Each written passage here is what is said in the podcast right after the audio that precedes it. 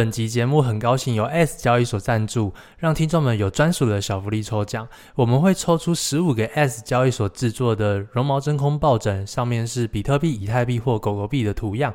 只要完成以下任务，就有资格抽奖喽：一、追踪 S 交易所 IG S Exchange Official；二、在 Apple Podcast 或 First Story 给我们 NFT 轻松聊五星评论并截图。三、加入我们 NFT 轻松聊最新成立的 Discord 群组。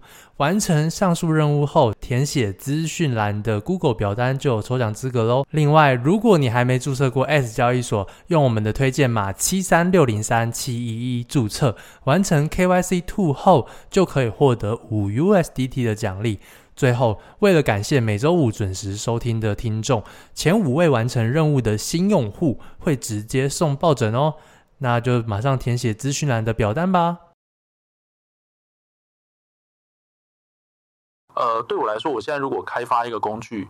呃，什么钱包或者是 Marketplace 这些东西的话，那我也打不过 MetaMask 啊，我也打不过 OpenSea 啊。嗯、对，那我如果只做台湾市场，那就更不用说了，那就更小。没市场。对，倒不如就是我翻一个角色，就是我跟大家合作。那合作没我吃亏没关系，当然就是说看怎么样导一些注册数过来就好了。因为对我来说，哈，我花了时间、精力、钱去协助办活动等等的部分，但是呢，你导用户数可能。十分之一、二十分之一进来而已。对我来说，其实我也不是真的要占你便宜，因为真的我也占不到便宜。但是呢，我就是想要看台湾这件事情怎么样有一个台湾项目。能够在国际上面发展，或者是在台湾项目可以继续一直活下去，所以我的初衷就是这个而已。欢迎来到 NFT 轻松聊，我是 Charlie，我是阿张，这是一个只聊 NFT 的频道，带给你来自 NFT 市场的经验分享。我们会谈到 NFT 项目解析、市场资讯、投资心得、大神访谈。现在就马上来收听本集精彩的节目吧。欢迎收听 NFT 轻松聊，我是 Charlie，我是阿张。今天我们这一集邀请到的来宾是 S 王牌交易所的创办人及 ABA 亚洲区块链加速器的创办人，过去呢也曾经是 KPAG 新创企业服务团队的营运长。让我们掌声欢迎今天的大来宾 David 潘义章。先请 David 跟我们听众朋友们打个招呼吧。Hello，大家好，我是 David，我是今天很荣幸来这边能够跟大家见面，我也希望可以今天把一些经验分享给大家，感谢。哦，绝对绝对是有的，而且因为我们知道玩 NFT 之前啊，一定要先买虚拟货币嘛。然后像虚拟货币，我们最常买的就是先买 U，再买 ETH，再用 ETH 去买这些 JPG。对，我的是这些 NFT。对，那有交易所的存在就非常的重要。所以今天呃，我们透过 NFT 轻松聊的主题，然后来跟 S Exchange，然后聊聊说，哎，交易所跟 NFT 之间的关系。我们也知道，David 自己也买了非常非常多的 NFT。但听说好像有很多都变 JPG 了，是吧？对，所以我觉得今天就有来好好的跟大家娓娓道来啊。对，那一开始呢，还不是还是可以先请 David 跟我们的听众朋友们做个简单的自我介绍。Hello，大家好，就是呃，其实创办交易所，其实在我们四年多前的时候，也刚好是我呃第一次买币的时候，大概也是四年多前的时候，然后认识了这个虚拟货币，也买了比特币，然后在之后呢，我就是觉得，哎。就是虚拟货币的确是可以让整个国际金融更加的有效率，所以呢，我们就毅然决然的组了团队之后来创立的这个虚拟货币交易所。所以在那个时候我们就开始，那当然在呃去年前年的时候，其实我们就开始关注 NFT 了。那所以我们也发了台湾第一个 NFT 的项目，就是新竹结构工程师的这个 NFT。对，所以其实我们接触 NFT 是算相当早的。去年前年是 NFT 市场还没有很。还没有还没很流行的时候，你们就先发了这个新竹接口工程师。对，那个时候其实大家都对 NFT 就是懵懵懂懂的，也不了解。那个时候其实这是台湾第一个吗？对，所以那个时候就是 N NBA Top Shot 先开始。哦，NBA Top Shot 那时候这么早哦。对，所以那个时候 NBA Top Shot 我们就用那个当借镜，然后我们就去跟新竹接口公司谈这件事情。所以这个资料其实网络上都还有。哦，我知道，我知道有这个东西，但我不知道这么早就是 NBA Top Shot。那时候我哎。因为球衣卡，我根本还不知道 NFT 是什么，我就在买那个了。对对对对，所以那个时候其实我们就是很很土炮的方式，就是大家就是付费，然后我们就是教他一面对面教他们就是怎么打开 MetaMask，然后工程师就在旁边，然后把那个 NFT 打到他的钱包里面去。所以我们是在球场摆摊，然后让他们来来使用，让球迷买还是让球员买？球迷，球迷。哇，这么酷哦！他就是直接付台币给你，然后然后你就是教他怎么注册，然后他把那个东西转钱包打开，然后打给他。是是是，对。然后工程师就在旁边 stand by 这样子。哇，还有这一段，哇塞，哇，这么。这先进吗？哎、欸，走的很早哎、欸，其实真的走很早。对，那个时候我们还要教他们怎么用 OpenSea，然后怎么开 MetaMask，然后工程师还要就是算准时间，然后打给他们，因为他们就是都完全不知道嘛，所以我们就是那个看完球赛，我们就就出来，然后我们就教他们怎么玩这样子。那怎么跟他们解释？一第一个是为什么他们要买这个球员卡啊？应该说这个 NFT，是是然后再来是你怎么跟他们解释 MetaMask，又怎么跟他们解释 OpenSea？我觉得这个概念可能在一两年前是很难理解的吧？那时候怎么有办法跟这些人沟通？因为那个时候其实已经有 NBA Top Shot 的啦，那只是说，只是说的确在台湾的球迷大多数百分之九十以上是都不了解这种东西的。嗯，那当然我们在之前有预热了，然后跟他们说明啊，这是数位球员卡，而且我们选了他们三五位最有最知名度的球员，包括影片跟图档这样子，然后去做成 NFT。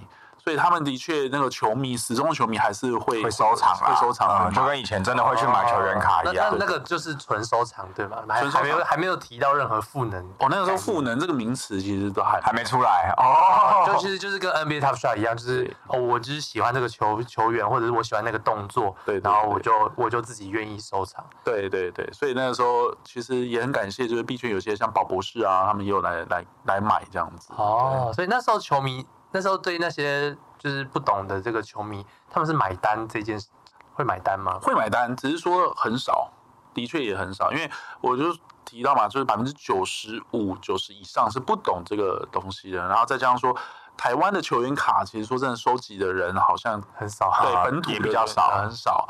所以会买的人的确也有限，但是相对就是一个做一个新的出来，所以后来才有几个篮球队也。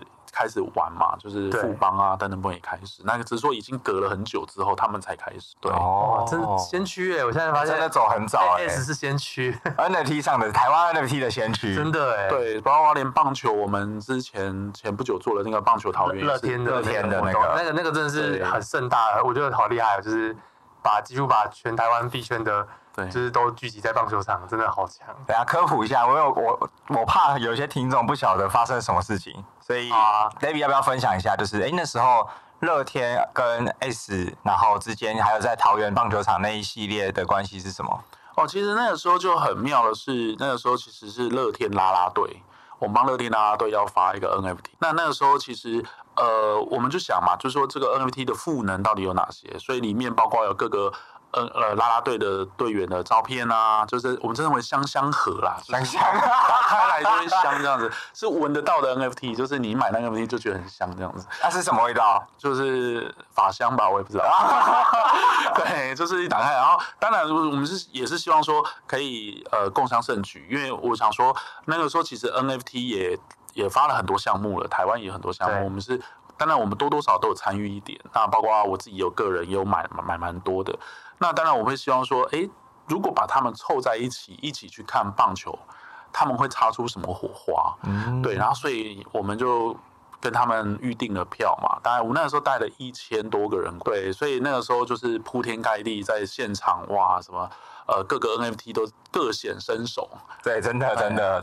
但我我也蛮好奇，就是所以等于是那时候的那些门票几乎都是你们，你们是不是就是等于是为了这场活动砸了不少？呃，其实还有，因为其实我们就是 NFT 呃发行嘛，然后另外门票我们就跟他拿优惠的价格，然后各个社群认购，各个社群认购，嗯、那当然他们就是会相对他们自己去买便宜，便宜啦，对。可是很，我觉得很很好的一件事是，很多人，当将近百分之五十六十是这辈子第一次去看球赛。哎、欸，我就是，我也是，对，而且第一次看就看免费的。对，对。很多人是第一次看球赛，然后去看球赛之后，又看到大家都是对那么热衷在 NFT，他们也没有支持哪一队，可是他们就是去就觉得很嗨。对，所以对于乐天桃园来说，也是一个很好的宣传。对，哎，确实，因为那天还有包含放烟火啊，然后还有就是开球啊，什么各种都跟 NFT 相关，对，真的很酷。而且那天刚好又赢了，刚好对，刚刚好就是那什么什么。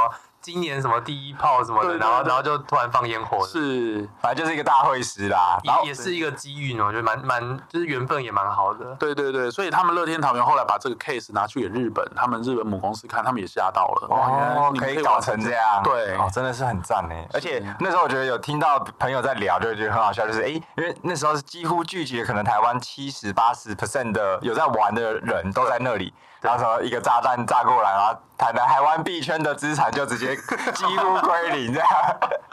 那在这开玩笑，没有开玩笑，几乎项目方都去了。对，就真的是台湾币圈有资产，真的都在那。那里的那个什么含金量超高，在台湾对台湾的资产水平都在那边。币圈啦，币圈资产的那个很很绝大一部分。好，那就刚才是科普，我脑补了一下，就刚刚提到的这个乐天 NFT 的这个故故事啦。那我觉得还是可以先回到，就是呃，在交易所。这件事情，David 可不可以跟我们分享一下？David 当初是看到，哎，一来是你刚才提到，大概四年多前，然后接触到去去那个虚拟货币嘛，对，然后又是什么样的契机，在那个时候决定要成立 ACE 交易所，在台湾？其实那个时候其实很简单，就是说，呃，那个时候因为第一方面是觉得区块链技术是哎蛮炫的，可以用得到，但是呢。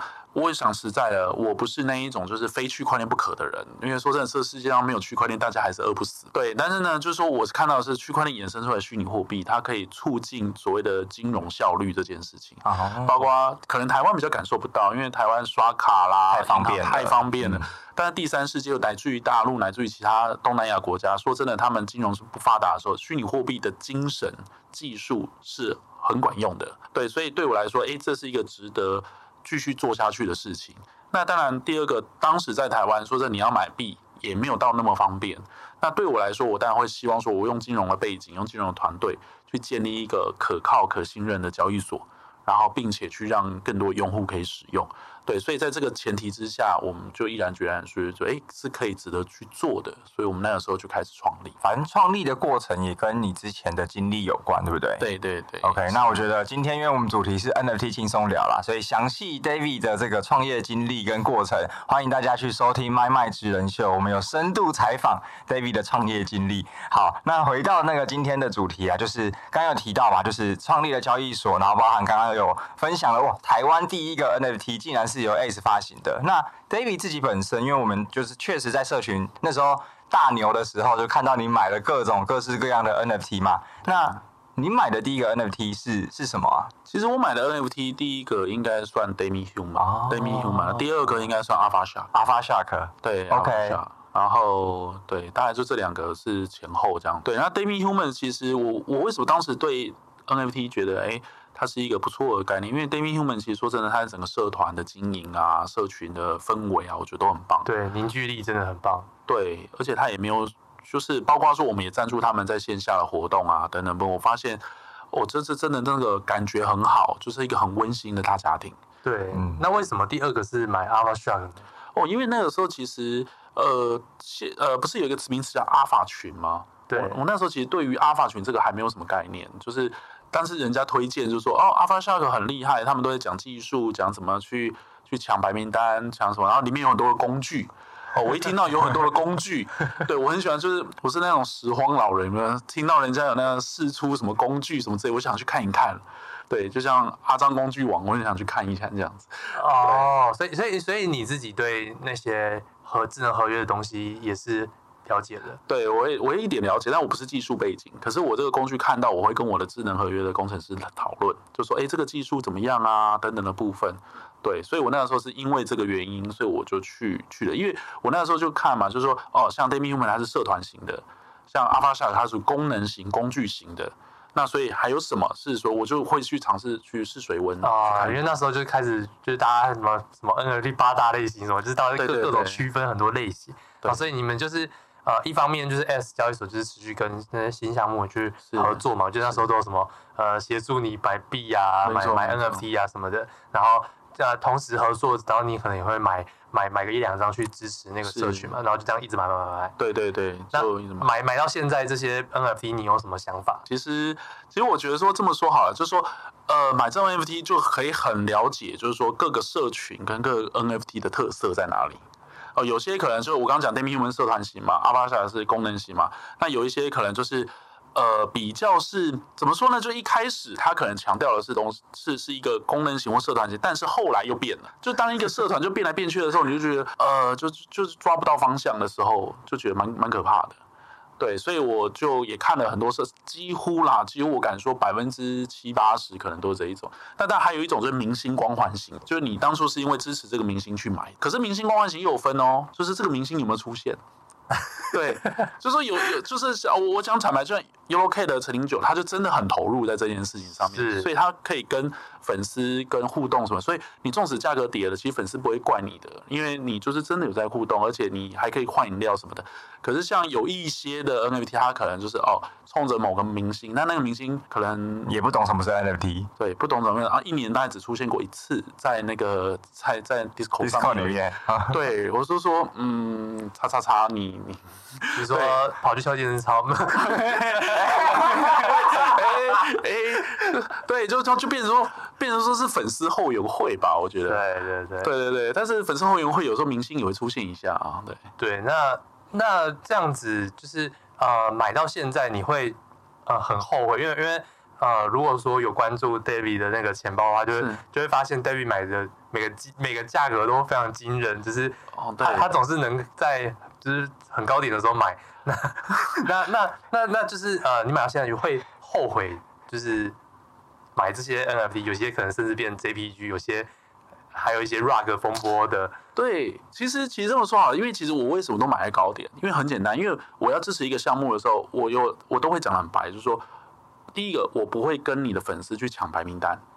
就是我如果去抢白名，单我倒不如跟你要就好了嘛。对，就是我我依依照依照我能够协助你的资源，或者是我就我我就会说，第一个是说我也不会跟你粉丝抢白名单。那可是我去市场买，可是你知道吗？就是第一天发行的时候，一定是市场最高价的时候，啊，那时候就是最 FOMO 那个对，都买在 FOMO 的时候，对，往往都是最高价，除非你是第二天、第三天、第四天以后掉下来再。可是有的时候，就是我觉得支持一个项目就啊算了，就就反正。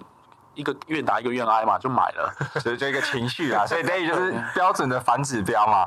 对，追踪他钱包，不要跟，就是等市场冷静了再进场就。所以听起来就是 David 绝对不是一个交易员、交易者，就是你没办法那种冷酷的交易。对，因为对我来说，我是支持这个项目，但我不是为了从你身上赚到这个钱啊。对，因为如果从你身上赚到的钱，其实很容易啊，我。我发动我的同事们去抢你的白名单，抢到之后，同时把它卖掉，卖掉，这是最最好，因为我们公司有一百多个人。对，如果要发动这个赚这个钱，当初其实很好赚，但是我都跟他们讲得很清楚，我都用我个人，而且我都是去买第二级市场，而且我不是那一种就是等大家掉价，我是。很支持你，对，用这种方式去去支持。哦，所以那时候买了，就是不管是呃，就是这些的，不管是台湾的 NFT 或者是国外的 NFT，都是保持着一个支持的角度在参与。没有，其实这样说就是，呃，台湾的 NFT 都是支持，OK，但是呢，国外 NFT 是因为，嗯，这么说好了，是因为。国内的 NFT 呢，就是叠加点比较多一点，回 撤会比较多，所以呢，我想说这也不是个办法。我想说这我也不是，我也不是那么资产分配的一部分。对，我就只好就是好了，我还是得去买一些蓝筹的来赚一点钱，所以我就去买国外的蓝筹来补贴一点这样子。对，所以蓝买国外的蓝筹是想赚钱，对，是想赚钱。那结果那有赚到吗？现在、呃、有一些有赚到，但有一些当然就放着，就像像例如说。呃，例如说像 M A Y C 嘛，还有像那个 Azuki，它就变成真的是我的头像了。对，就是我就会我自己也舍不得卖了，就是反正我都都已经买了，哦，就产生了感情。对对对，那其他的是都有都有卖。那你有什么就是在 N F T 里面这样子买卖赚最多的是是什么项目？其实也没有说赚很多，例如说像像之前那个。像之前有个艺术家是什么画，还有一个还有一个以前不是有一个 App，就是一个新兴的那个 Cybercon，呃，Cy Cybercon 不是，那个 Cybercon 是之前的，后来不是有一个新兴的图，有一个有一个品牌潮牌，然后是一个 App App，对对，还是什么 App A P E，对对对对对，那个是有赚，那个盲盒的时候我就是啊算了，就铁下心就把它卖掉了，对，那个是有赚到钱，哦，对对，但是其他的就是都小赚小赚啦。那一种的话就是补贴一点。但是至于说 MYC 啊、Clone X 啊，或者是那个呃 Azuki 啊，就后来就变成我的头像，就觉得反正拿着也没关系，反正他他也是。背后的支撑的对支撑力度都很大，对对对对对，背后是有支撑的，用户也够多。那 Azuki 因为啊，像 Azuki 之前有发生那个创办人某个创办人，就是以前那个什么 Rug 风波，是是，有有有兴趣可以再去查一下的那个那个那个背景啊。对，那那当时那个事件会影响到你，就是拿着 Azuki 这个 NFT 吗？呃，不会，因为其实。其实我买 NFT 是这样子，因为我自己也忙，所以呢，对啊，我刚才就想说，对，应该是不会第一时间去发现，没有没有发现这个消息，对，都是别人跟你说你才知道。对，所以每次 Discord 发生什么被害事件，我都是最后才知道。他说啊，被害了，哦，反正我绝对不会被害，因为我都不会是第一个去按那个按钮的。对，我都是事后才发现哦，被害，不会被临时什么要命什么东西，然后就这样被害。对，包括白名单我也不会去抢，所以我也不会被害。都是买二级市场居多。对。所以有好有坏啊，可是相对它的高点，我永远都错过。对，那那呃，所以那在这个经历呃这个过程中，因为我知道玩 NFT 真的很多人都被害过，或者是不管被害还是被被盗还是呃或者被诈骗，那你有这样的经历，就是比如说你的 Discord 被害，或者是你的钱包的 NFT 被害？有有遇过吗？我没有遇过，因为其实我也很少去做外部的连接。我真的有去白名单，就是国外的项目，我可能去白。可是我每次在国外项目的白名单，我都是不不会是第一个。我可能就是哦，看着它可能已经卖超过一半了，都没有问题，我才去 mint。对，然后那我唯一的一次比较，就它不，它也不算被害，就是说我还是要呃跟观众朋友讲一下，就是其实你用 MetaMask 或者用这种。去中心化钱包还是很重要，就是助记词跟你的所谓私钥，真的要写下来，管理好。对，因为我就真的有一个很当初在很高很高点的那个某个 NFT，就 Alpha Shark，我就买了之后把它丢到某一个我以为要创立的子账号里面去，子钱包里面去。结果因为那个很临时，所以我也不晓得为什么那一天好死不死那个 MetaBase 就打不开，然后呢我就重新下载了，然后那个呢助记词也没记。我那个二十颗以太呢就不见了，的的 NFT 就不见了，哇哇，就存在钱包里了。当时以太应该是三千四千的对对对价格，对，然后就嗯。对，所以真的每一个钱，我从此有每一个钱包一创，我就赶快先把一创就要把助记词记下来，不然你浏览器突然坏掉，那个就是 MetaMask 会直接登出，它就没办法再登录。所以这个这个就是听众惨痛的教训，听众朋友们一定要去记得，就是助记词一定要备份好。那所以刚刚听到 David 的 Alpha Shark 是买在二十颗以太，对，那个时候很高点啊，真的是高点中的高点。对，我还被被他们就是封，就是还特地画了一个 For Ace 的 Alpha Shark 给我们。哦，是，所以你是把这件事情跟他们讲，然后他们就是在封给你一个封号，对，对，就是没有，就是我们这件事没有跟他们讲。可是因为我，可是因为我买在高点，然后因为我刚好是机构的代表人，嗯，所以他们就哇，这个很厉害，然后他们就又颁给我那个，但结果我又买了一支嘛，因为我那一支已经负水流了嘛，我又买了一支，那一支也相对的高点，也是十几颗左右，对，哇，三十几颗买了。只剩一只，对对对，所以看了阿巴夏的社群，我该把它撑起来才对。哎，靠 靠你自救了，靠我自救，因为刚好最最近这几就是现在是很熊市嘛，然后真的又传出什么阿巴夏有一些消息，二次 rug，对对对对对，那那边应该也不知道嘛，也是别人跟你讲，对，我是后前天才知道，前天才知道，就是那些什么 rug 消息都是别人跟你讲的。对，而且他前一次 rug 我也是前天才知道，因为他已经 rug 两次了，我还不知道。对 哦，所以你前天知道的是哦，你以为是第一次，但其实你知道他，你这前天才知道他已经是第二次 bug 了。对，所以你买的时候你不晓得他前面发生的那些事情，完全不知道。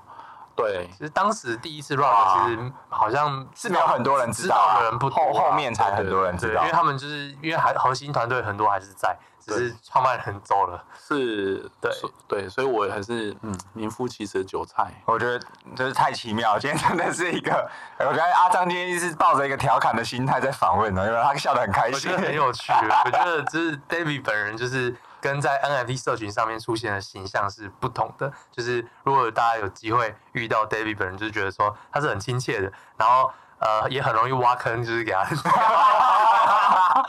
那今天就是一个挖坑大会。好，那那我想要回到，就是虽然刚才有讲了，买了很多 NFT 等等，然后包含 Ace 后来也有做一些 NFT 的发行嘛。但我觉得很好奇的会是，比如说，呃，身为一个交易所的创办人，那一开始一定是在做币币交易嘛，或者是呃虚拟货币相关，或者是加密货币相关。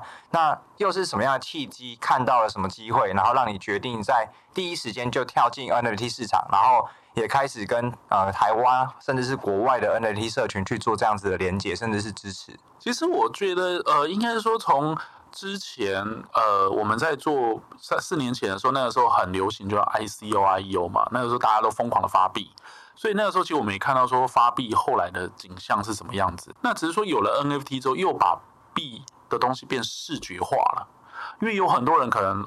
你叫他买比特币，他会说比特币是什么？看得到、吃得到、摸得到吗？好，完全不行。可是呢，当你发了 NFT 之后，你可以看得到，而且是你可以用你喜欢的图去看得到币这种东西，就是它一样都是智能合约嘛。所以呢，我们当初我我他现在是第一件事就是说，诶，他可以用看得到的模式来教育市场，说哦，这就是智能合约，这就是一币的一种。然后呢，并且让他们很快的接受虚拟货币。我觉得这是一个渠道。第二个当然就是说，未来的 Web 三点零里面跟 NFT 跟这种机制其实息息相关的。虽然我们 Web 三点零的样子大家都还在猜，还在摸，可是至少说这是中间的一个桥梁之一。对，然后所以我觉得说，第二个当然就是觉得 NFT 跟未来的世界是可以合在一起的，只是说用什么方式大家还在摸索。那第三个当然说，有很多的艺术家创作者，他是会可以借由 NFT 让。更多的年轻人看得到，而且更多的年轻人他可能因为 NFT 而去进一步的去接触到，哦，原来这就是区块链。要不然其实大家都觉得区块链跟他没有关系，我干嘛去投虚拟货币？我为什么要投一个涨跌幅那么大，甚至大家都说诈骗的东西？但是因为有了 NFT 之后，有很多作家加入，有很多的作品加入的时候，反而大家对于区块链、对于虚拟货币已经不再惧怕了。所以我当初秉持着说，哦，这是一个很好的东西，而且是可以让市场接受的东西，而去投入这件事情。嗯，啊，确实，NFT 真的是很出圈呢。就是就是等于是你接触 NFT 一个很大的目的，就是你想要透过 NFT 来让呃更多的人接受，更多的人了解虚拟货币。对，虚拟货币，对，反而是用 NFT 来推到币。对，因为我们教育市场的过程当中也遇到很多很多刚才讲的嘛，就是我连送他比特币。用户都会觉得怕怕的，就说比特币看得到吗？长得什么样子？那我可以摸吗？我可以去拿吗？就就是那一种没有感觉。嗯，但是当你有 NFT 之后，它至少有一点感觉，所以看得到有图片的币啊。对，有图片的币。对，这个形容很很棒，我觉得很棒。对，虽然图片随时可能不见，没有，不会不会不见，不会不见，只是变成 JPG 在那边。JPG，对对对对，JPG 也是有可能消失的。如果它 没有，你就右键储存就好，你就右键储存吧，然后存到你的电脑里。对对对对对，对，而且但确实就是像 David 刚才讲的，就是诶，确实透过 NFT，然后非常的出圈之后，然后让更多的不管是艺术家、创作者都投入到这个。啊，这个事件里面就不是只是以前可能都只有炒作者啦，或者是工程师有在玩虚拟货币，那也确确实借助着 NFT 让更多的人认识，然后也进到 Web 三的这个世界里面。但我也会很好奇，就是像经历了这这一段的时间啊，现在对 David 来说，你觉得 NFT 是什么？就从你的见解来说，我觉得现在 NFT 应该是每一次其实就很像币一样，就是说，当你牛市的时候，反而群魔乱舞。真正想做事的人呢，也没有心做事了。然后不想做事的人，反而这个时候呢，就可以更加肆无忌惮的去乱做事、乱做事，或者是去骗更多的钱。好，反而是熊市的时候，我常跟同事讲，其实熊市的时候，反而是你最好沉沉潜的时候。你研究项目或者做项目，都是最好在熊市的时候。包括我们发展交易所的一些功能等等，不就是熊市就最好做的事的时候？因为你这个时候大家才能够好的项目才能够让。你专心去做事，然后不好的项目呢，因为无利可图，也没办法，也也没办法出来。那所以我觉得现在的 NFT 反倒是真的去规划到，就是说用途，你到底是什么用途？例如说，你买了这个，之前不是有买了这个，买了 NFT 就可以停车吗？嗯，买了之后就可以去吃东西吗？买了这个就可以去，例如说，呃，乐天桃园，他可能就你就支持啦啦队，啦啦队就送你一些东西。然后像我们之前推的那个妈祖 NFT 镇南宫。你买了这个 NFT 就有镇南宫一系列的一个实体的东西，那当然你还可以去呃，就是去每年绕境的时候，你还可以在最前面的位置，然后并且你的名字每一年都可以在在庙里面。不会被 renew，就是随时都在里面，你的名字都在那边。这个赋能是每年都有吗？对，他每一年都有，都永远在妈祖的最 close 的那一个。对，就是你的名字，就是以前我们光明灯每一年都要。写一次嘛，对，就你买的时候就不用，就是在那边，永远都会有。对对对，所以这个就是一个很很好的佛，包括说我们到国国外去东南亚，那个时候有佛教国家嘛，然后我们就跟他们讲这个，他们就吓傻了，他们说哇，原来也可以这样子完成这样子，而且我们还有那个妈祖加命卡嘛，就是妈祖加命卡，我们就是把那个加命卡印在印个妈祖像在上面，然后还过火。然后呢，你就是，你就 key 入那个输输入那个码之后，你就可以在 ACE 里面兑换成 USDT。因为以前我们的发财金是怎么样？就是去庙里面借一百块发财金嘛。哦，你的发财金变 USDT 了。对。哦。没错，就是等于是你以以前是一百块存到银行就叫发财金嘛，你现在是 USDT 存在 ACE 交易所就是你的发财金了。哇，这对这这概念很酷哎，我觉得，而而且我觉得就是能结合宗教是一件不容易的事。对，接受度高吗？目前接受度其实大家看，大家还蛮喜欢，因为其实正南宫的信徒其实是多的。嗯，对，那只是说它的周边商品也很多啦。只是说我们在强调这几个赋能的时候，他们有在接触什么绕境啊，或者真的去有信仰的人，是真的会很喜欢。那这件事你觉得是有成功触及到那些不在币圈的人吗？哦，有触及到，但是他们可能未必会会买，未必会买，因为。因为他们毕竟是呃 NFT，他们真的还是不熟，而且有一些庙的信仰信徒稍微年纪比较大一点，嗯，可是他们会真的去认识到哦哦，原来这就是 NFT 哦，哎，当然来信哦，哎，然后就开始了解，虽然他不一定会买，他就会开始了解哦，问我们一些事情这样子。哦，因为其实我自己在研究，我觉得会发行 NFT 的时候，就是一开始就是会有一个迷失，就是说。哦，好像不在以太坊就不是 NFT，啊、或者是好像没有用智很酷的智能合约，没有用个网站要让它 mint 就不是智能合约，好像没有收以太币就就不是 NFT，就是会有一些那种好像有那种贵族血统的那个那个迷思。但是我后来就是研究下来之后，其实其实真的不要想那么多，就是好像是要能够让大众呃更容易的购买到，这个好像才是一个重点。就好比说。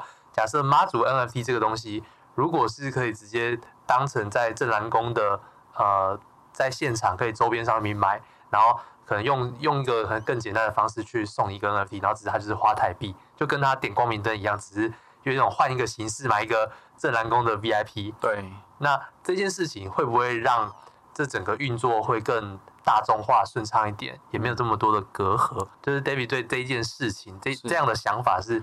有有没有什么样的见解？其实我我觉得完全认同哎、欸，因为其实我们那个时候在 NFT 摆在那个正南宫摆摊的时候，我还特地跟行销部沟通，就是说 NFT 是其次，重点是那个礼盒跟你的赋能才是重点。对，你干脆就把它说成 NFT 是送的，送你的，对对对对对，对，这样就好了。对，然后反而这样子接受度会比较高。所以你们那时候就是采用这样的策略。对，我们去沟通的时候会是用这种方式，就是 NFT 摆在后面，但东西摆在前面的。就是你花这个钱，你就可以买到这个资格。对，所以包括我们在乐天桃园的时候，其实大家冲着也是拉拉队来的，啦啦队的香香河，香香河，对，香香河来的。那你说真的 NFT，然后他们也是哦，好有，对，是就钱包多了一个东西这样，对，就是送 NFT，就只是就是要去多注册一个东西啊。其实就是别人把它想成那个注册会员啦，注册会员，你要你要注册什么赖会员？其实其实我因为讲到这个，我就很期待，就是那个赖 NFT 推出来，嗯，因为赖 NFT。推出来的话，等于是呃，有可能之后就就像是那个我们去加那些什么官方账号一样，因为又不是很多会员，然后就是要加那个他们官方账号，然后去怎么登记会员。如果之后 NFT 也变这件事情，就是哦，你打开 Line，我 NFT 送给你，你就想要赋能，我觉得这件事情就会让这整个发展更普及化。我自己很期待这一这一天的到来。没错，没错，没错。所以我我们为什么我们为什么站的角度会是一个协助？跟所谓的顾问，或者是帮忙做行销、帮忙做这些呃发行的一个角色，而不是自己做钱包的角色。因为我就一直在跟内部沟通嘛，就说未来的钱包很多，一定会很多，然后可以放 NFT 钱包更多。然后现在 IG 也在也在做了嘛，然后 Line 以后也要做了，等等部分要做。那我们与其跟他们竞争，倒不如我们是合作的关系，就是我们自己没有钱包，但是我们愿意。推好的项目上去。所以，我们初期我们就是跟那个乐天商城做合作，就是啊，第一件我们先把乐天的啦啦队的 NFT 放在乐天商城里面卖，嗯，接着我们会推一些好项目过去。那包括我们也在跟其他的钱包平台在谈，就是我们有什么好的项目该怎么推，因为每一个钱包平台都有它的不同属性，有些适合运动，有些适合影影音，有些适合艺人，都不一样。所以，我们与其去跟他们做竞争，倒不如用合作的方式就好了，就就不会有什么 A S N F T 钱包这个东西出现，这就不会，这不会。那那会有 N 呃 S N F T 交易平台吗？交易平台我们现在还也还在也还在思考跟规划，因为对于我们来说，其实要做一个交易平台都不难，重点是你的特色在哪里。那如果说我们只是 for 台湾市场的话，我觉得辛苦哦，对，太辛苦了，而且真的辛苦。市场 对对，然后然后你你也没办法说保保证你在上面卖的东西是是价格不会掉嘛，这这没办法。然后大家你说粉丝数不够，你去开发那个，倒不如就是跟别人就当个更更是愿意当一个幕后推手，对，或是资源整合的角色嘛。所以其实因为呃。NFT 在台湾就是爆红的那一那一波啊，就是我自己是关注到，就是呃 Ace 就很快就踩进来，然后就是说，哎、欸，我们就是来协助项目方发行，然后去给呃不管是行销资源，因为本来 Ace 就是一个集团嘛，是，所以不管是在行销、公关、办活动，其实都很有经验，然后本身又是交易所，所以也是透过像 David 刚才讲，因为 NFT 出圈，让人家更容易理解，然后来带进更多的新用户注册成为会会员，因为。我记得我那时候有一堆朋友，就可能是呃狗啊猫啊，台湾的狗猫在发行的那时候，对，然后真的是一堆人都还不晓得要怎么买币，但他就说我就是要买这个 NFT，然后就才，所以那时候还有比如说，我记得我看到就是在各个台湾的这些项目 Discord 里面，S 协助频道，对，就会有一个协助，然后加速什么 KYC 啦验证，所以这件事情就是呃，为什么当初踩踩这么就怎么怎么样？想到就是呃，在那个时间你就赶快踩进来。呃，因为因为其实因为其实我个人其实蛮喜欢东看西看，包括呃那个职人频道，我就有说嘛，其实我非常热爱生活，热爱科技，所以其实我对于每一个新的东西的时候，我都会很投入去去玩，然后投入去玩，去了解它的核心是什么。所以我那个时候其实也很疯狂的跟每个项目去做沟通啊、了解啊这些。那当然，呃，对我来说，我现在如果开发一个工具。呃，什么钱包或者是 Marketplace 这些东西的话，那我也打不过 MetaMask 啊，我也打不过 OpenSea 啊。嗯、对，那我如果只做台湾上，那就更不用说了，那就更小。没市场。对，倒不如就是我翻一个角色，就是我跟大家合作。那合作没我吃亏没关系，但就是说看怎么样导一些注册数过来就好了。因为对我来说，哈，我花了时间、精力、钱去协助办活动等等部分，但是呢，你导用户数可能。十分之一、二十分之一进来而已。对我来说，其实我也不是真的要占你便宜，因为真的我也占不到便宜。但是呢，我就是想要看台湾这件事情怎么样，有一个台湾项目能够在国际上面发展，或者是在台湾项目可以继续一直活下去。所以我的初衷就是这个而已。嗯，对。那我觉得这件事情其实真的做得很漂亮，因为其实也是盘点了自身的优势跟劣势，然后要做这些平台啊，这样那个等等也。干不过国际的这些大平台，所以反而是变让你们自己变成是一个资源整合的平台。是，然后所有 NFT 想发行的，就我因为真的有陆陆续续有发了好几个台湾的项目嘛，是，然后也真的是帮台湾的项目也做了很多很多的行销跟公关。所以那时候会看到，呃，各个包包含我们一开始聊到的这个这个乐天的这个棒球的活动，然后像我还知道 S 也有 NFT 相关的酒吧，酒吧对，对，就是有各种的 NFT 主题相关。然后我自己觉得啦，就是在呃有玩 NFT 人心里的这个认新战率好了，就是台湾交易所的新战率是，我觉我觉得是绝对是最高的，觉得很棒。就那时候其实各个社群就会都会说，哦，那个。S 的 David 是鬼才，就是就是呃，大家 NFT 就是可能经营上面就很累，你们不用经营，但是你们却每个社群都有都都都会有你们存在，然后你们也自己不需要 run 一个社群，就是活跃在各个社群，然后大家都注册 S 交易所，然后这中间也不会就是也也不会被说什么你的 NFT 什么要 rug 被破发什么的，对对，所以我觉得这这部分就是真的是蛮鬼才的，没没有进来这个坑，但是又活在这个市场上。对，因为那个时候也是站在利他的角色啦，就是我怎么样帮助。因为其实我从以前到现在都一直觉得，呃，台湾的台湾有好的人才，有好的技术，有好的头脑，但是却一直无法有一个好的区块链项目，我觉得没有一个没有好好几个好的区块链项目能够不要说发扬国际好了，就是说能够一直维持三年四年以上，我觉得这蛮可惜的。活下去，活下去。对，所以其实我们私下也投了蛮多公司的，希望他们可以可以这区块链公司可以继续一直做下去。所以其实当初投入这个 NFT，我当初的初衷也是这样子。就很单纯的就是想帮忙而已，嗯，对。那当然，我这些花费等等部分，我也说就行销部就算你们的费用了。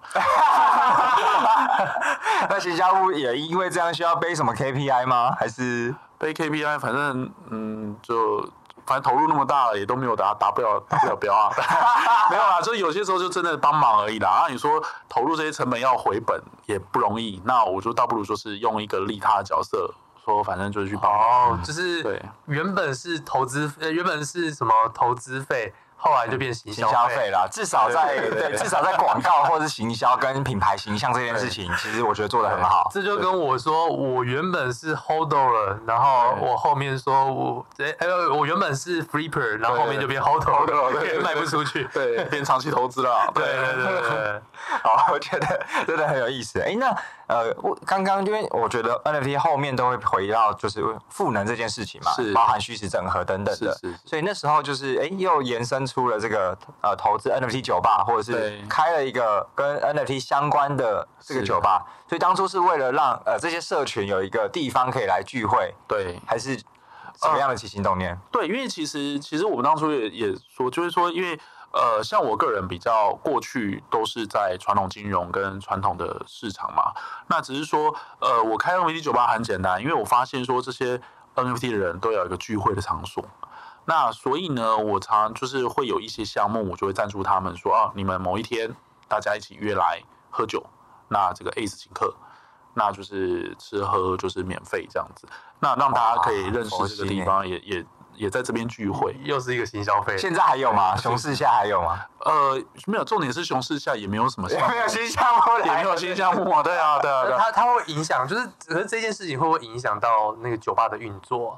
呃，是不会的，因为因为这么说啊，酒吧也是新开的，它也的确需要行销跟需要人流，对，需要人流。那只是说这个行销费变我出而已。哦。那而且我我我也不是酒酒吧的大股东啦，因为酒吧还是有很多餐饮业大佬所投资的。那我也只是说好，那我就是反正我有需求，我就来赞助。然后，并且给我也是如实有给酒吧钱的，嗯、对，所以其实这件事也间接让酒吧的名声起来哦，等于是酒吧生意还是有顾到，只是就是这这个钱你出，对对对对对 对，因为我反正也站在支持 NFT 的角色嘛，那的确就是有办了几场下来，其实我觉得就很容易的看到。呃，每一个 NFT 的调性不同，然后他们的社群不同，还有他们的项目方的态度也不同。我觉得说很快的就可以从线下的角度就看到一些事情。哦，因为你有时候线上大家聊，其实也没有什么感觉。是，那你的一些事情是是是，我也在想，没有，我在想问是什么事情？对，其实其实都还不错。例如说像呃 YOLOK 的呃，像陈零九，当当他办他办活动来我们这边，我。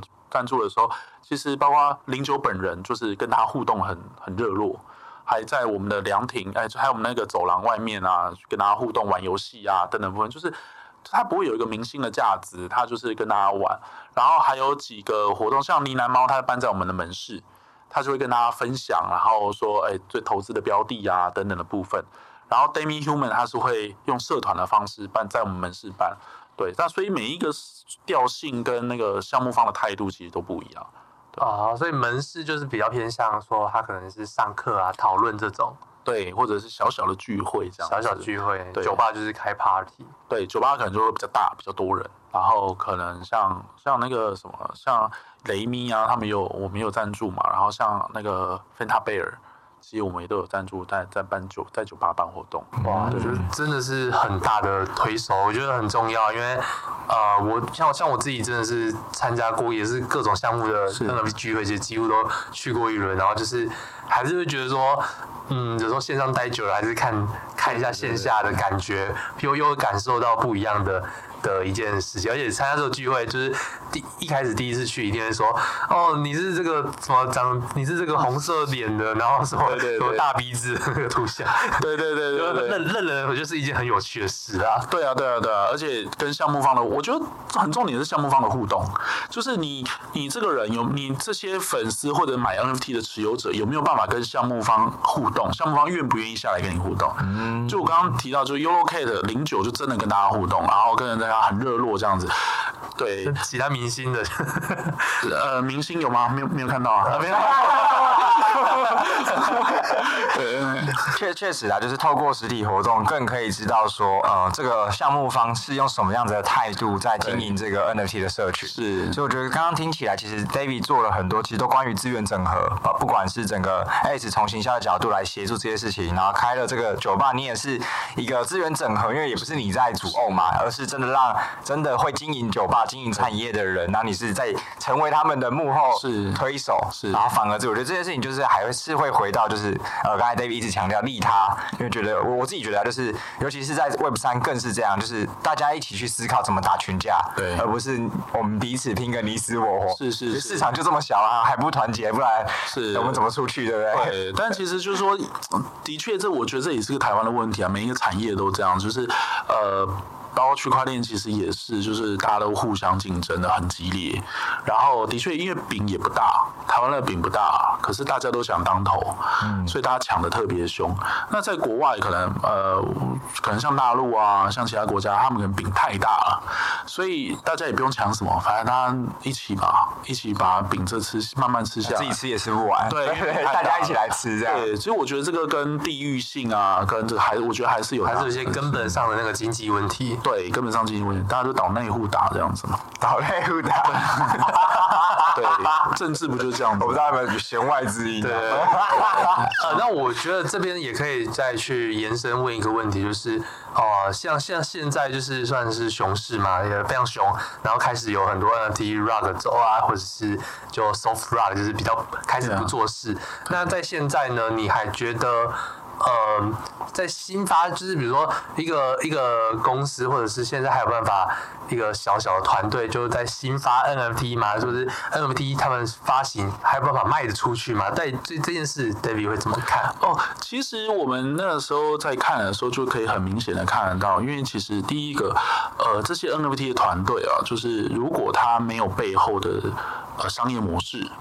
他只是发了 NFT 之后，他告诉大家说：“哦，我要做什么，做什么，做什么。”但是他是拿这些钱去做这些事情，但是他却没有获利的模式的话，那迟早有一天还是会撑不住。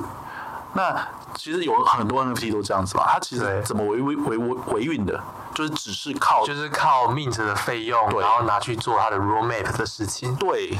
但是你终究这些 mint 的 ETH 还是得换成现金嘛？然后刚好你的 ETH 就跌得那么惨，那请问一下你怎么维持呢？所以呢，我觉得接下来会一直存活下去，还是因为它本身有商业模式，就是造血机制。对，有造血机制，然后并且本身就有一个底子在，我只是把 NFT 当做一个工具，当做一个行销工具，对，行销工具，或者当做一个 VIP 的凭证。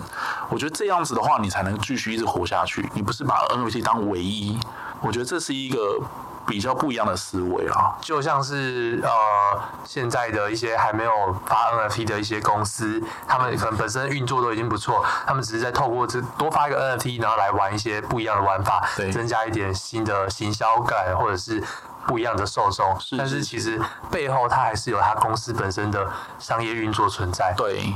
对，或者是说他把这个 NFT 当做他的粉丝经济的一个凭证嘛，例如说像国外很多足球队啦、赛车啊等等部分，都是把它发一个 NFT 当做他们是呃这个俱乐部的凭证。我觉得这也是一种方式，嗯、对，就慢慢比较偏向，只是换，只是那种 VIP 卡换一个形式而已。是的，是的。所以接下来就是，比如说，现在应该也还是有项目方想要找你们发行，有。对，那你们会怎么样去筛选，或者是怎么样去决定你们要跟谁合作？那个录取率有几趴？其实我们筛选一定就是刚刚有提到嘛，就是都是看背后他有没有一个商业模式，所以等于是团队是现在应该现在应该是只会接法人嘛，对不对？对，法人。那像一般的，像你说连 GameFi 什么的，我们也都几乎是不接的。那艺人明星呢？艺人明星会，但是我会看他的赋能，还有一我们一定会问一件事说。呃，你会不会参与在里面？你会出现吗？对，你会出现吗？还是一年只出现一次？这不一样了。对对对，会会。然后包括很多网红嘛，网红也会发嘛。那只是网红，我觉得呃，能够撑得久的，我我坦坦白说也不多啦。对，真的不、嗯、真的不容易撑啊，因为还是重点还是背后的商模，或者是除非一开始就讲的很清楚，他可能就是一个粉丝后援会的凭证之类似这种。是是是，我觉得就是一开始大家讲清楚，那那就是。就是那个，所以你们主要看的就是它的持续性嘛？对，持续性。嗯，对啊，因为我们也不希望。用户买了之后受伤啊，受伤啊的，对，确实。就不是真的那种要靠 NFT 赚大钱的，就是靠卖 NFT 这件事。现在也不行了啦，现在对啊，现在这个市况，对啊，现在就真的是只能说，就是大家去尝试点不一样的玩法，对，没错，然后怎么样去做新的结合，是是是。那我也延伸在呃这一块这的最后一个问题就是，比如说，嗯，我一个我是一个项目方，我想要发行自己的 NFT，然后我来找 S，那 S 可以从哪里？给予这些项目协助，就是你们到底提供了什么样子的服务？因为我们刚才可能都是用我们猜想的吧，但我今天想要让 David 自己来分享，所以你们在呃协助发行这一块，你们可以做到哪些东西？其实我们会一开始呃来咨询的话，我们会先了解他的目的是什么。好，例如说有些目的他可能就是当 VIP 卡，有些目的是为了募资，有些目的是为了服务他的客群等等。不好，确认了目的之后，我们再讲第二个，就是说好，我们就开始。成立一个团队嘛，开始跟你讲哦，我们觉得应该要怎么做，开始提案。那这个提案呢，就是你的 NFT 的赋能有哪些？大家资源互相盘点，赋能要有哪些？那哪些是我们可以做？例如说发 NFT 的技术，还有图。好，你如果没有设计的概念，我们可以有自己的设计师可以帮你设计。第三个是你要发在哪个平台？你要想要让你的用户怎么买？OK。然后第五个就是说你要 PR 行销等等的部分，那这些我们可以有。第接着就是。说好，最后一个就是你本身发了这个 NFT 之后，你还需要我们做哪些 maintain？例如说，呃，Discord 要不要建立？要，好，那我们帮你做，帮你维护都可以。然后接着哪些活动呢？你要办？那维持多久？那有什么样的预算？这这些事情，所以其实这些我们都是可以做的。嗯，对，就等于就是一条龙。在在这个在这个服务当中，你们是属于跟他们分润，还是说你们只是收一个专案费来去执行？哦，我们会看状况。像例如说，有些有些他可能是比较单一，他他可能就是哦，我服务就只要这需要前面这几项就好了。那我们可就好，就算一个成本，都要发技术的成本、设计的成本跟所谓顾问的成本等等部分。好，那我就。弄一个固定的费用，让他交给我。那还有一种就是他要我们整套的，那整套就可以来谈了。就是我有一个包底，但是我要抽成，或者是包底，那我抽成的部分呢，你可以用某种形式回馈给我。例如说，好，那你要导多少用户数进来，那我就抵多少的抽成的费用，这样的方式。对，其实我们就是可以可以谈的，没有问题。那还有一种就是说，它可能比较是偏向公益类型的，那我们可能说好，那公益类型我们就是赞助一点，大家互相然后去去把这个产品做好，这样子。嗯，OK。那接下来啊就是 S 的，因为我刚才也了解了整个 S 的提供的服务嘛。那 S 对于在 NFT 的这个赛道，因为本来就有自己，比如说原本在做交易所，那也有投入到 NFT 的领域，那。接下来对于 NFT 赛道有什么样子的规划吗？呃，我觉得现在目前，呃，台湾最主要是机构机构嘛，就是说刚才讲的，就是营业营业单位或大的企业，他们可能想发 NFT。第二个，我们会。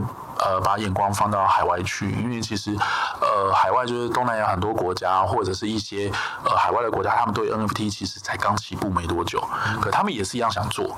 那而且呢，他们反而是受众更多。像例如说，他们可能一个足球队，他们可能就有两百两三百万粉丝。那他们而且更 FOMO，这在这件事情上面，所以我们会想要他们还没有到 FOMO，他们还没有经历过那个 FOMO 期。对对对，进来就直接先熊市这样。还没还没那个，没有没有，应该应该不会，应该还是有一些国家自己内部的 formal 内内需啦，就内需。对对对对对，对。然后我们可以跟他们讨讲一些我们的经验啊等等的部分。对，所以我们会比较偏向就是在台湾就是做。一些比较大企业在海外就是做一些比较粉丝经济，或者是他们本身已经有的一些基础的一个项目这样子。所以海外就是变成说你们会去做海外的顾问跟协助发行。对对对。哦，对，所以难，所以这也是因为也有关，就是哎，因为我我知道 David 现在超级常出国嘛，所以也是跟这件事情有关吗？还是还有其他的？事情、呃、对，跟这些事情会比较有关，嗯、然后然后我也会呃带着几个行销部同仁一起过去提案啊之类的这样子，对，然后当然我们还有一些有一些计划啦在走，但就是创立另外一个品牌跟公司的概念这样子。对，所以其实我们这个计划蛮多的，因为我还是希望说台湾的人才希望可以走出去，因为因为其实其实创立交易所或者是说我未来的愿景是在于说，我一直很希望说台湾有自己的平台的品牌在海外发展，而不是永远都是只只讲说，哎，台湾品牌有哪些？啊，素食啊，Acer 啊，红海啊，台积电啊，永远都是这几个。对，我也希望说，如果像这个区块链跟虚拟货币是无国界的，那台湾人又说自己是最优秀，CP 值最高，但是为什么永远看不到台湾的品牌？这一定有它的原因在嘛？那我想说，既然有这个实力跟能力，我我想试一试这样子。所以 S 想要当这个品牌，对。对我我我会想试，然后重点是我希望可以让台让我们的公司的同仁可以站上国际舞台，啊，这是一个超级远大的目标哎。对，我觉得其实蛮期待的啊，就是因为真的就是呃，只有这种传统科技公司才会站得上就是国际的台面嘛。是，当然我觉得在 Web 三就是。一进这个市场就是全球化，就是国际化，所以反而怎呃怎么样让这个品牌或者是台湾的团队真的能够在国际上被看到？我觉得这个真的是现在就我所知啊，也是所有台湾的团队，不管是交易所啦、嗯、NFT 项目方，或者是一些就是技术方，大家一直都在这件事情上面去做努力，对啊，所以其实我觉得其实真的蛮期待的啦，就是整个未来的一些规划跟发展。对啊，对啊，而且台湾人其实蛮努力的啊，蛮努力的啊，不是不是不是很奴性啊，我真的 觉得是很努力，可是就是很很努力啊，不是努力。哎，讲清楚啊，讲清楚。很努力吧，发音有点。很努力，但是呃，好像就是其实有很多台湾的项目，不管是做区块链项目，或是 NFT 这等等，其实大家都想要去打到国外市场，但是好像就是打不打不过去啊，就是在这个点，你有没有什么样的？给呃，可能在听的，也许是项目方，也许是在做是呃区块链技术的，那他们到底要怎么样成功接轨到国际？它这中间的那个、嗯、那个桥梁因素关键到底是什么？其实像这一阵子，我从去年到现在，其实一直常蹲点在国外。其实我每次蹲点就是在两三个月、两三个月这样子。蹲在什么样的地方？哦，例如说，我有在中东，也在东南亚，其实我们都有办公室，所以我都会在那边待待一阵子这样子。其实我就发现一件事，其实，呃，因为台湾是一个岛，那它没有跟各个国家做接轨，所以很容易就变成说，很容易你如果说不常走出去的状态下，很容易就就封闭了。嗯，那对，因为像我举一个例，好像。中东或者是像东南亚，他们土地都相连的，他们人民之间是可以互相往来的，所以你随时都遇得到外国人，然后外国人就会跟你讲哦，我我今天你飞到新加坡，飞到哪里，一个小时两个小时就到了，所以你随时都可以出去，你随时都接触得到他们，所以生意很快就拓出去了，而且他们的语言，我觉得重点还是一个语言跟思维。就往往台湾台湾人就是可能英文很好的人，可是他却没有国外的外国人的思维。可是他们是从小官方语言就是英文，嗯，跟他们自己的母语还有华文，所以呢，他们同时就有三种思维在，而且再加上他们外国人很多，所以他们有办法很快就融入大家的想法，也也有办法把你的想法讲出去。所以当我在国外的时候，我发现说，台湾有很多想法很好啊，直接是。直接就是吊打他们的，只是没办法变英文。对，没办法变英文，或者是说沟通，没办法沟通，他没办法变英文，然后你也没办法把思想弄出去，而且再加上说你没有办法蹲点在那边，没有真的去啊，对，过去当对当地。当你没有过去在那边蹲点的时候，你也认识不到 key man，嗯，你认识不到 key man，你的想法就无法去做沟通，而且你沟通也需要时间嘛，那而且你要站在他的思维去做沟通，对，所以往往就我觉得就 lost 掉了。可是其实我在台湾这几年看到了很多 idea 都很好的，都一直很想带过去的，对，所以所以我在发现其实哎就是这些问题，嗯哼，对，如果这些台湾人能够更愿意在海外生根的时候，其实发现我们来 idea 真的很棒。就是把这个新创能量，然后去想办法弥补语言的隔阂，以及就是文化的差异这件事情，还有海外的那个人脉、地地域性这件事情。对对对，其实像有刚提到几个 NFT，他们的做法如果在海外能够做的话，我觉得都绝对都是市场大很多，绝对都是市场大。对对对，而且他粉丝绝对是大于现在好几倍都没有问题，就就是因为地利。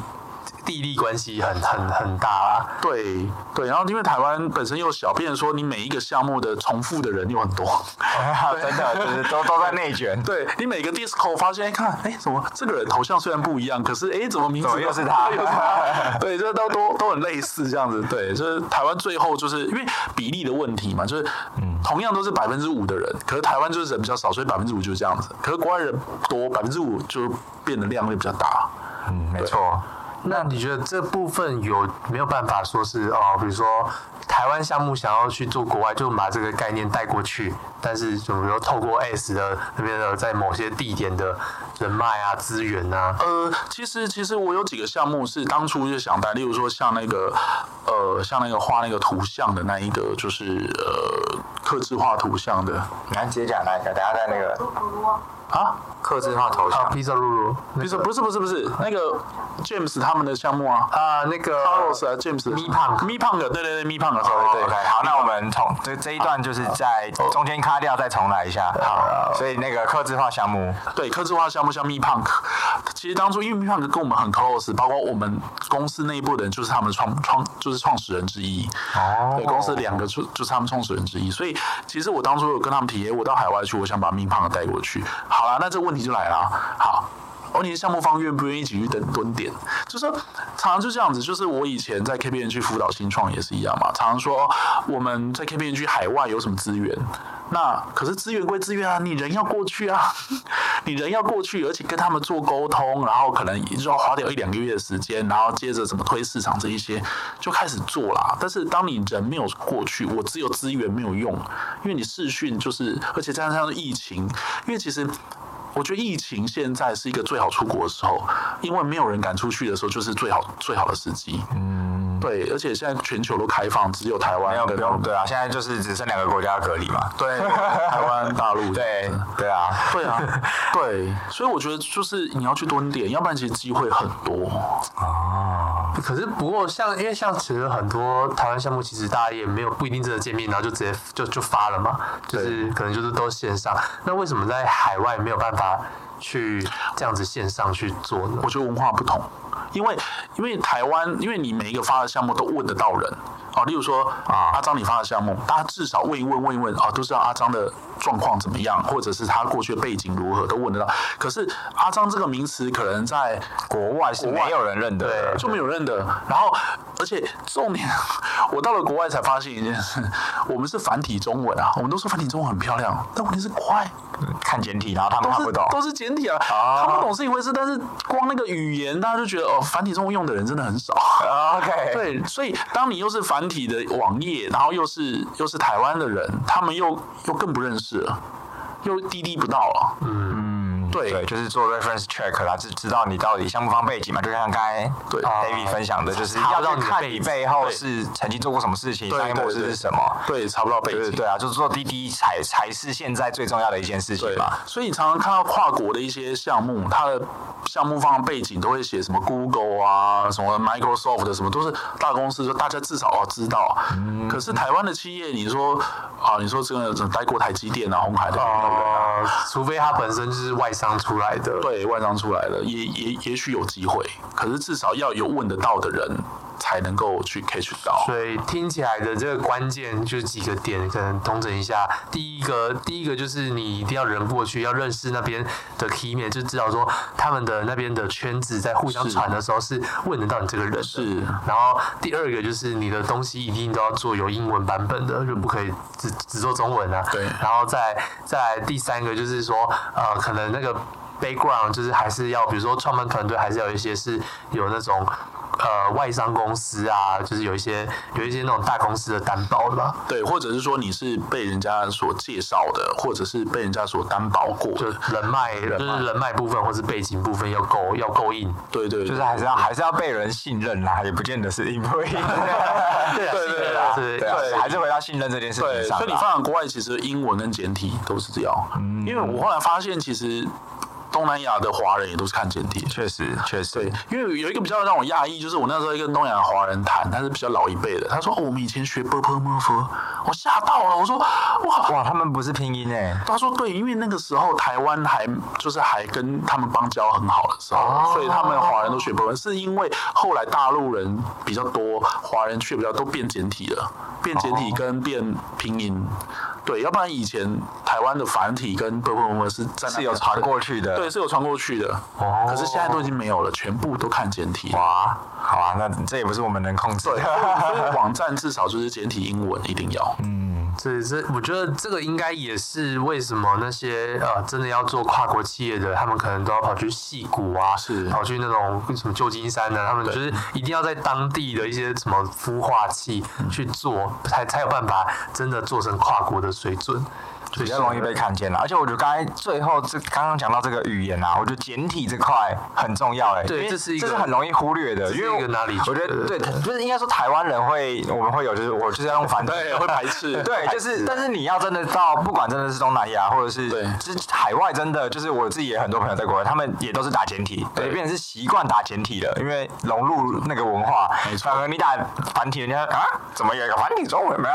对对对，就会说会问啊，对啊对啊，所以就真的确。实，除了英文跟简体中文，然后也是很重要的。如果你真的想要台湾的项目真的要出圈的话啦，对啊，就是有一些有一些核心的 insight 是可以带回去的，这就是 take away。那最后啊，就是也要也想要好奇，就是 David 现在对于未来整个加密市场或者是 NFT 的 NFT 市场的看法，有没有再给我们一些见解？呃，我觉得现在目前的，因为对我来说，现在目前熊市也不算熊市啊，因为其实在两年前的时候，我们都比。特币到，哦，你是真的经历过那个那一大波哎，对啊，这是经验很难得哎。我这一次算第三次，如果还是那一波在创业，对，所以如果这一次算第三第熊市的话，算第三次熊市了，所以我觉得也还好。对，难道比特币跌到三千吗？也可以啊，我觉得再多买一点。对啊，可是现在还对两万多，这不算熊市啊，对啊。只是说，只是说，我觉得说现在刚好这个氛围啦，真的，我觉得可以好好的去。研究各个项目，嗯，真的什么项目比较好？然后第二个是，我觉得 NFT 反倒是我觉得在年底或者明年初可能会有一个新的新的一个发展跟新的面貌出来。对，因为你要看到每一次熊市的过后，都会有新的东西又跑出来。对，跑出来之后红了一阵子之后又熊市了，嗯，然后下一次又有新的东西出来。确实，对，从以前的呃 ICO、IEO、DeFi、GameFi、NFT，巴拉巴拉，永远都是一个一波一波又一波，所以我觉得都是，我觉得不会那么悲观。对，因为其实熊市就大家都在 building 嘛，大家都在建设，大家都在做事情，然后真的哎，刚好做了几个月，然后浪取之后就开始慢慢的把市场的情绪带回来，然后就慢慢的就是整个，但总经这件事情呢，还是你觉得 David 觉得也还好，就是总体经济现在的这个情况。我觉得总体经济应该是因为现在美国的缩表跟所谓的升升息的关系，所以的确在这美元啊，到了年底的确还还会有在一波。升值，那整个经济状况还是会震荡比较大，尤其到年底。但是我觉得到明年，尤其到明年中左右，其实美国大概也差不多，就是不会再继续升息了。它甚至有可能降息，有可能再继续又开始来个派对啊，就是资金派对又要出来了。对，因为其实这纵观整个局势，其实大家也撑撑不了那么久啦。就是如果说钱又回到美国去，那其他国家，那怎么办？其实欧洲现在也很惨啊，现在欧洲经济状况其实真的是惨到不行，有很多状况发生的。嗯，对，所以我觉得大概到明年中左右，大概就又有一一波资金潮出来。嗯，OK，所以真的熊市就是最好的学习机会啦。就是我们要对这个产业或者对 NFT、对区块链有信仰的话，是就是要多听 NFT 轻松聊，然后多听我们每一集来宾大神的分享，就可以去取决不同背景的 insight，然后我们也会知道说不同的角色，然后对于整个加密市场啊，对于 NFT 市场的一些见解，透过跟他们的呃，透过听他们的内容来分享，然后也去强强化我们自己在区块链的知识以及底蕴。所以今天呢，我们真的非常非常的荣幸，可以邀请到 Ace 的王牌交易所的创办人 David 来跟我们分享他自己在这整个市场的一些经验分享。那我们 NFT 轻松聊的节目今天就告辞到一段落，我们下次见，大家拜拜，拜拜，拜拜，谢谢。